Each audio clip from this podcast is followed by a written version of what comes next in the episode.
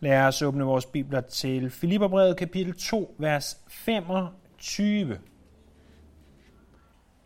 Her læser vi om en mand, hvis navn i sig selv er svært at udtale.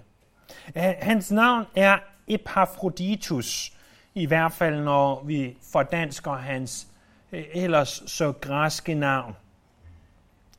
Paulus skriver til menigheden i Filippi.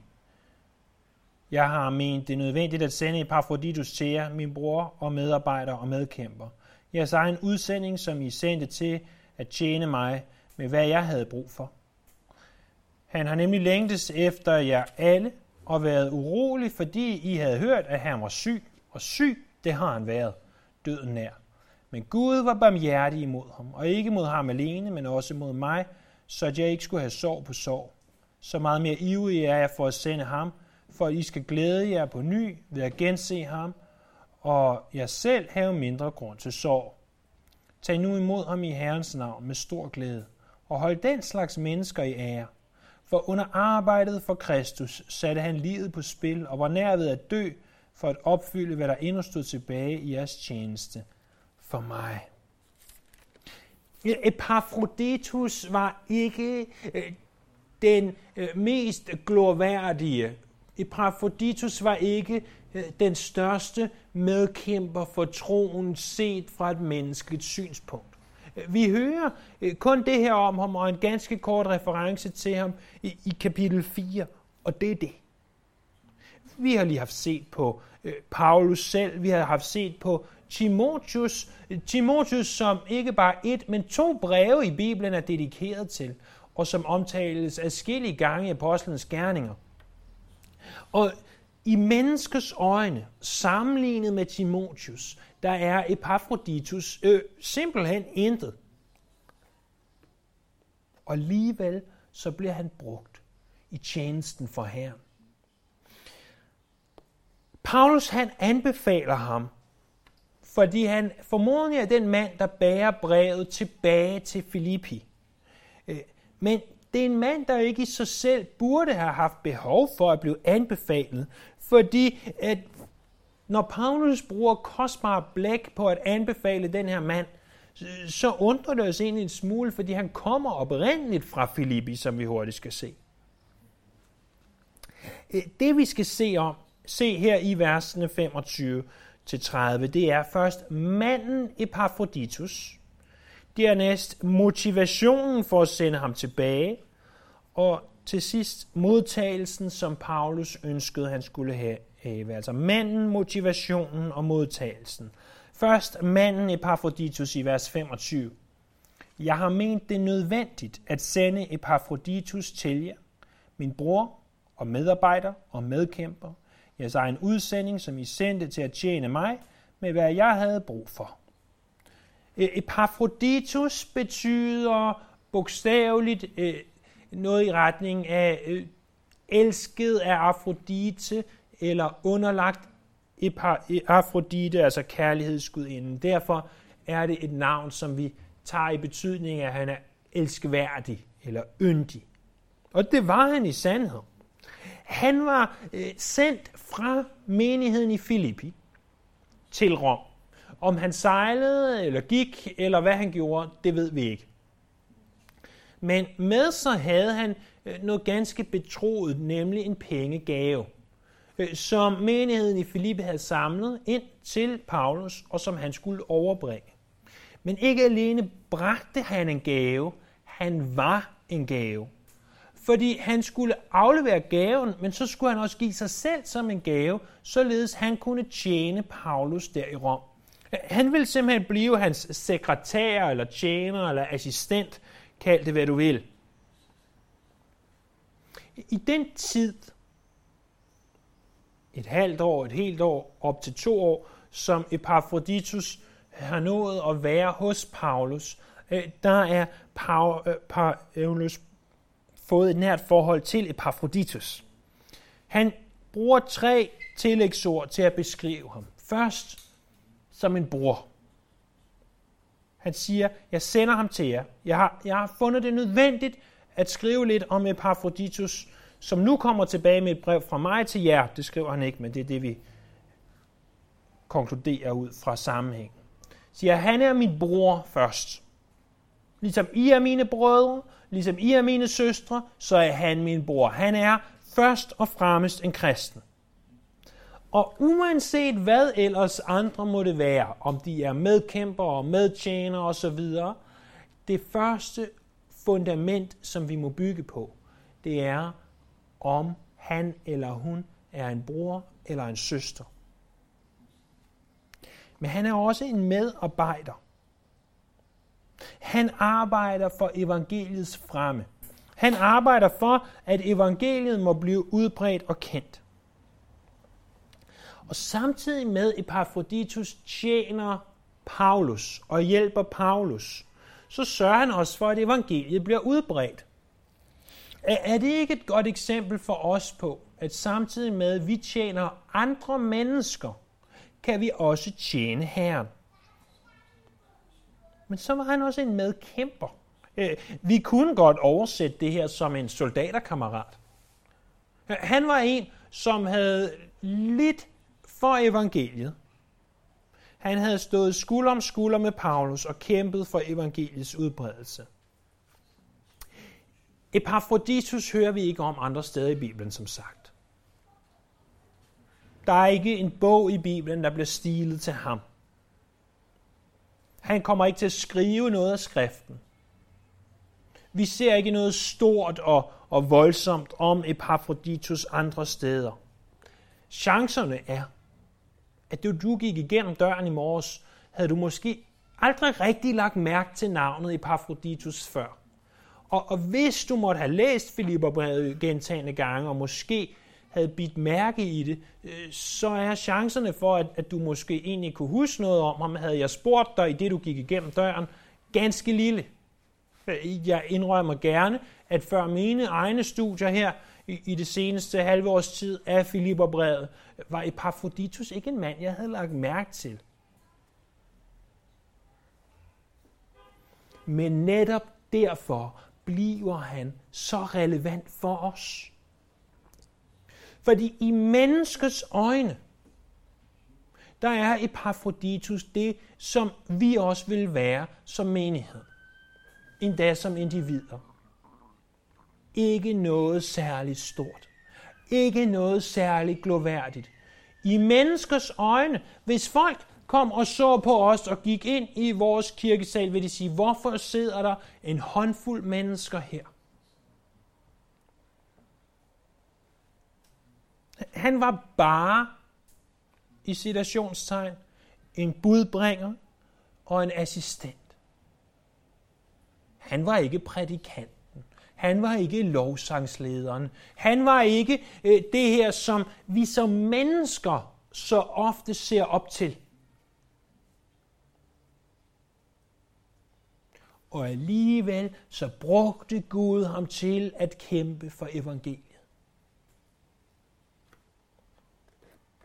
Det kan godt være, der var en gang, at jeg så mig selv som noget stort og noget vigtigt.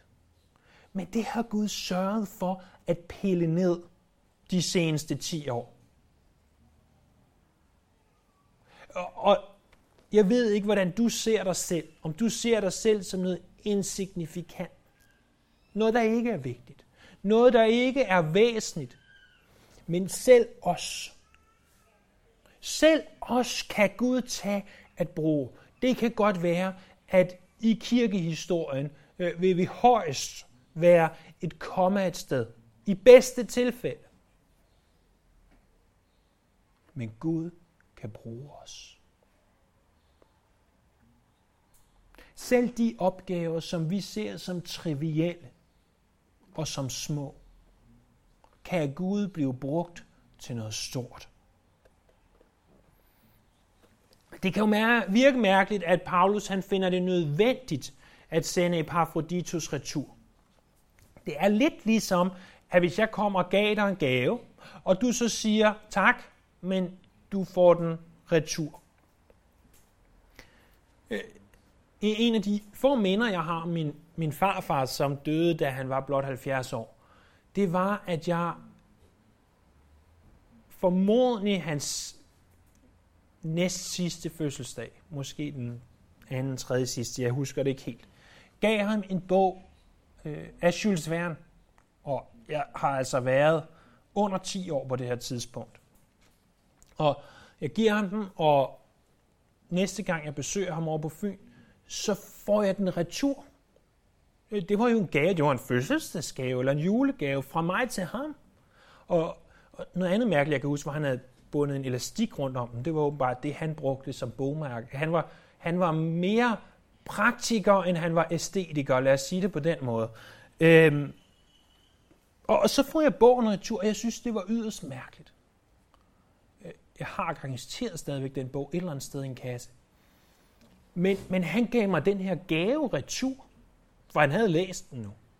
Ikke fordi han ikke ville have gaven, ikke fordi han ikke værdsatte gaven, men fordi han godt vidste, at han havde ikke behov for den mere.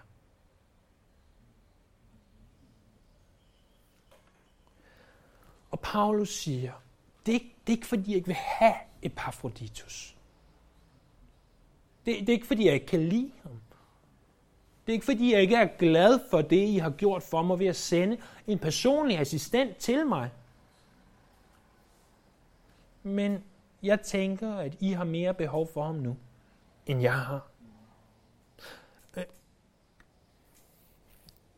Jeg tror også, selvom jeg ikke nødvendigvis kan bevise det ud fra teksten, at, at kom Epafroditus retur efter kortere tid, end man havde regnet med, kunne nogen måske fristes til at tænke, at han havde fejlet.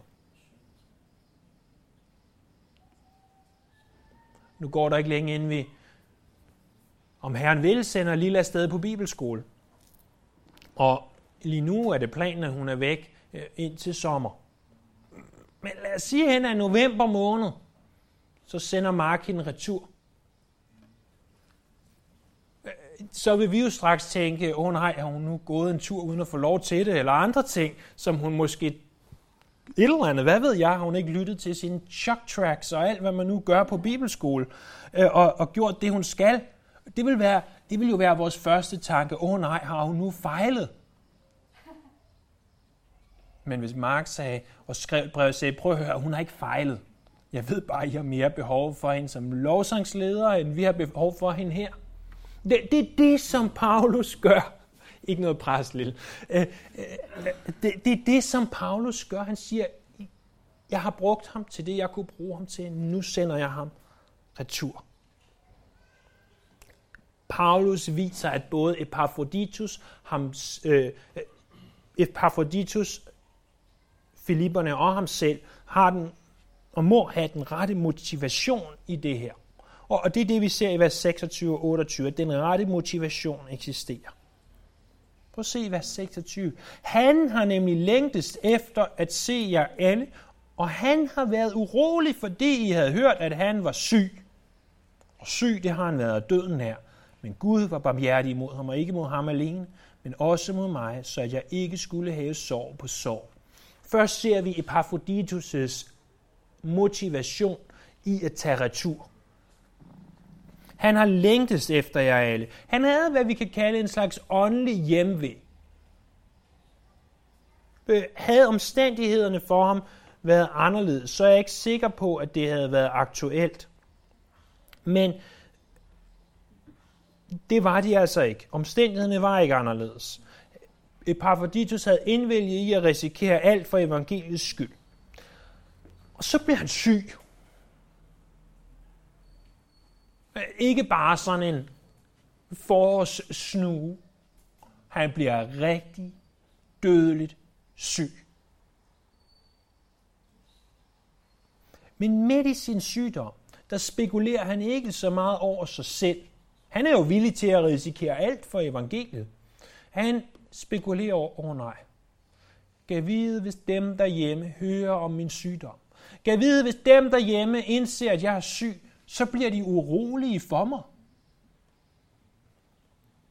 Derfor tænker han, jeg må hellere komme tilbage og vise dem, at jeg er i god behold. Lad os lige dvæle ved det her et øjeblik, at Epaphroditus havde været syg.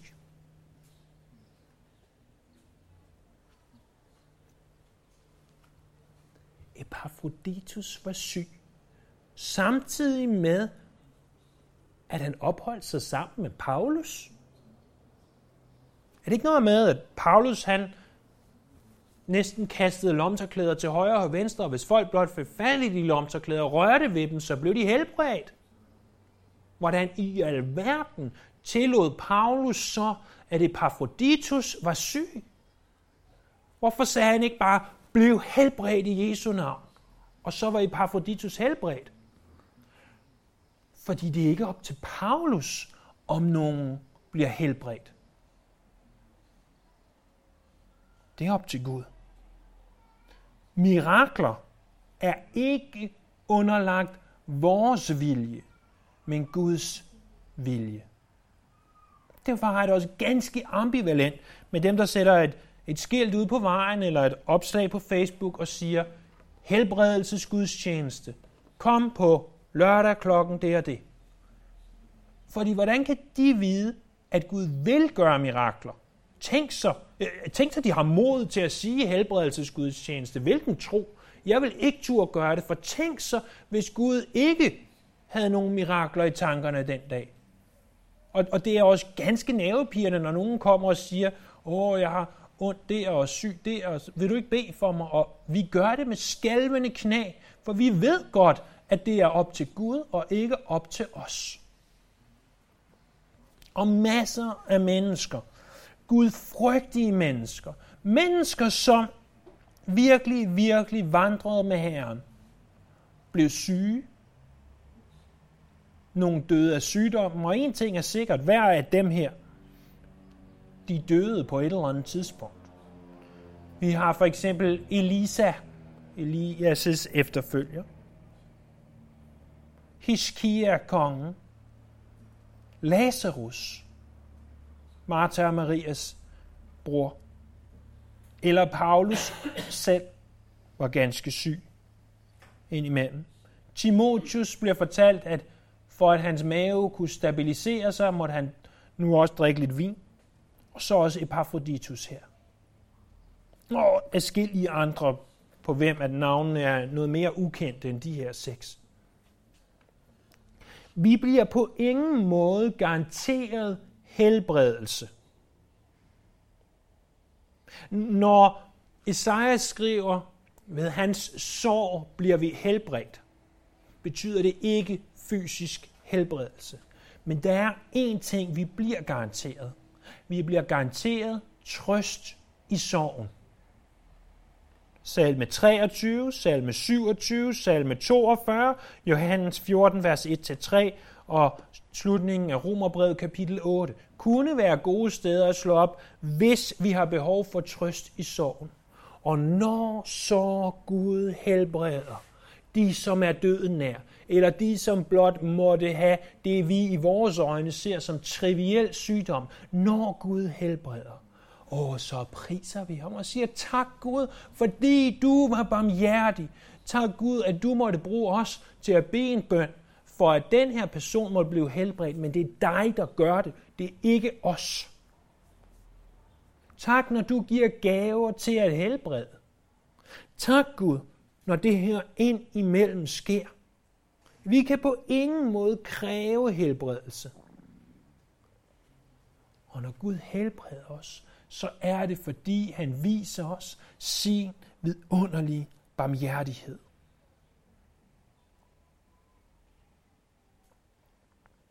Det var motivationen for Epaphroditus. Motivationen for Filipperne er ganske kort. Vers 28, første halvdel. Så meget mere ivrig er jeg for at sende ham, for at I skal glæde jer på ny og gense ham. De skulle glæde sig på ny, og de skulle gense ham. Det var motivationen for Filipperne. Motivationen for Paulus er også ganske kort, og jeg selv har mindre grund til sorg. Er det ikke interessant, at hvis vi tager en mand som Paulus, som, så vidt vi forstår af en Korintherbrev, selv havde været i himlen på et tidspunkt, og set uudtalelige ting.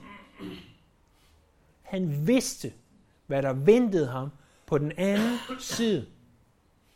Han havde sådan en, en stålfast tro på Herren Jesus, at jeg på ingen måde er usikker på, at han var sikker på, at det døde Epaphroditus, så var det direkte sammen med Jesus. Og alligevel siger han, havde Epaphroditus været død her hos mig i Rom, så ville det have bragt mig sorg. Det gør ikke noget at have sorg, når vores elskede dør. Helt ærligt. Som Paulus skriver til menigheden i Thessaloniki. Vi sørger, kapitel 4, første, første Thessalonika brev, kapitel 4. Vi sørger, men vi sørger ikke uden et håb. Det er helt i orden at sørge, når nogen dør af sygdom. Eller dør i det hele taget. Fordi vi savner dem. Det er jo ikke anderledes, end når vi rejser væk fra de, vi elsker i kortere eller længere tid, så savner vi dem også. Men vi håber og tror på, at vi skal se dem igen. Og så sørger vi lidt, og så ved vi, at de er måske i en bedre situation, men vi savner dem. Vi på sin vis sørger, og det gør vi også, når de dør i Herren. Så nu har vi set manden Epaphroditus. Vi har set motivationen, både Epaphroditus' motivation, Filippernes og Paulus' Og det er altså, at han må komme tilbage og vise dem, at han ikke har været syg. Eller han har været syg, men han er blevet rask. Og det er for Filipperne, at de må have glæde, og for Paulus, at han ikke må have sorg. Så ser vi til sidst i vers 29 og 30, den modtagelse, som Paulus ønsker, at Filipperne skulle modtage Epaphroditus med. Det var en lang sætning. Øh, Vers 29. Tag nu imod ham i Herrens navn med stor glæde og hold den slags mennesker i ære. Et af hovedtemaerne i det her brev, hvis ikke det, der måske kendetegner det bedst, er ordet glæde. Og her er ingen undtagelse. Fordi Paulus siger, modtag Epafroditus med glæde. Ikke i jeres egen styrke, men i Kristus. Det her lærer os noget ganske særligt. For indimellem så møder vi mennesker, kristne, brødre, medarbejdere og medkæmper, som er, lad, lad, os, lad os bare være ærlige, som er lidt underlige. Som ikke er som folk er flest. Som måske bliver lidt misforstået. Og især den type mennesker. Epaphrodituserne, som tog afsted og ikke blev med Paulus, men kommer tilbage igen, som hurtigt kunne blive lidt misforstået. Modtag ham i glæde, og må jeg tilføje, i kærlighed. Modtag ham i kærlighed. Du skal også modtage ham i ære.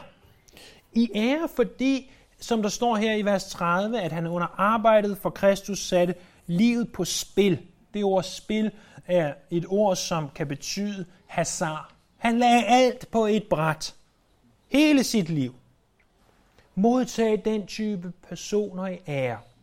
Ikke i ære, som den romersk-katolske kirke misforstået, øh, ære visse mennesker og gøre dem til helgener og begynder at tilbede dem. Nej, ære i den forstand, at vi respekterer det, de gør, og ser op til dem og prøver på at lære af dem. Ikke at vi bøjer os ned og tror, at de bliver en mellemvej mellem Gud og os. De mennesker, som ikke søger de høje positioner, men i stedet for er villige til at sætte deres liv på spil for evangeliet. For at Paulus kunne gøre sin tjeneste, det er de mennesker, vi her viser ære. Og den her sidste tanke, med mennesker, der er villige til at tage sit liv og sige, det er ikke mit liv. det er Jesu liv. Jeg er villig til at tage hele mit liv og sætte det på spil for evangeliet. Det leder os tilbage til det, som kapitlet indledte med, nemlig ydmyghed og tjener selv. Over for Gud og over for hinanden. Ydmyghed er nemlig også, at vi er villige til at risikere vores eget liv for at tjene andre, for at være noget for andre. Nu behøver det jo ikke betyde, at du er ved at dø af sygdom. Det, det behøver ikke at betyde, at, at du har en eller anden dødelig sygdom, som du får, fordi du tjener Herren. Men i Epaphroditus' tilfælde, der var det noget i retning af, at han måske også havde arbejdet alt, alt for hårdt for Herren. Og det var derfor, han forblev syg så længe, som han gjorde.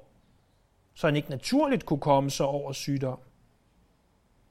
Det kunne også være bare det, som vi opgiver for evangeliets skyld.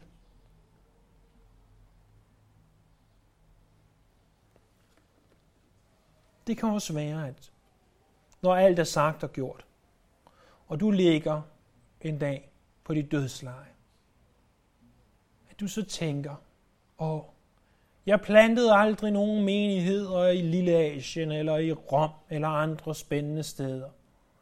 Øh, jeg drog aldrig ud og gjorde alt det, som måske at Gud havde ønsket, jeg skulle. Og, og det, som Gud kaldte mig til, det tog jeg endda tilbage fra. Det kan godt være, at du ligger en dag på dit dødsleje og tænker, jeg er jo ikke mere end en Epafroditus. Et navn, som de fleste af os har svært ved at udtale. En mand, som størstedelen af kristne har måske aldrig har hørt om, men som Gud alligevel bruger på mægtigste vis. Gud kan bruge dig. Gud ønsker at bruge dig. Spørgsmålet er bare, som altid, er vi villige til at blive brugt? Er vi villige til at give vores liv for Herren, for hans tjeneste, for at sætte livet på spil for ham, hvad end det måtte betyde i din sammenhæng. Lad os bede. Herre, jeg beder, at du vil oprejse flere Epaphroditus'er. Flere, som øh, er villige til at tjene, som er villige til at stå i baggrunden, som måske i bedste tilfælde får nogle få vers ud af den samlede Bibel, øh, sådan i overført betydning. Men Herre, som gør noget stort i dit rige, fordi de er en opmundring, fordi de tjener, fordi de hjælper. Gør mig til en Epaphroditus her. Og om jeg bare måtte rejse mig til højden af en Epaphroditus, vil jeg være ganske, ganske tilfreds i det værk, jeg havde gjort for dig, Herre. Hjælp os i vores ydmyghed. Hjælp os til at se, at det ikke er de store, vigtige poster i livet, som betyder noget, men det er det, at vi er der, hvor du ønsker, vi skal være. Jeg beder for os, der er her til stede, og de, der måtte komme til at høre det her i fremtiden. At du vil arbejde i vores hjerter, og du vil gøre værket her. Må det være i Kristus. For din ære. Amen.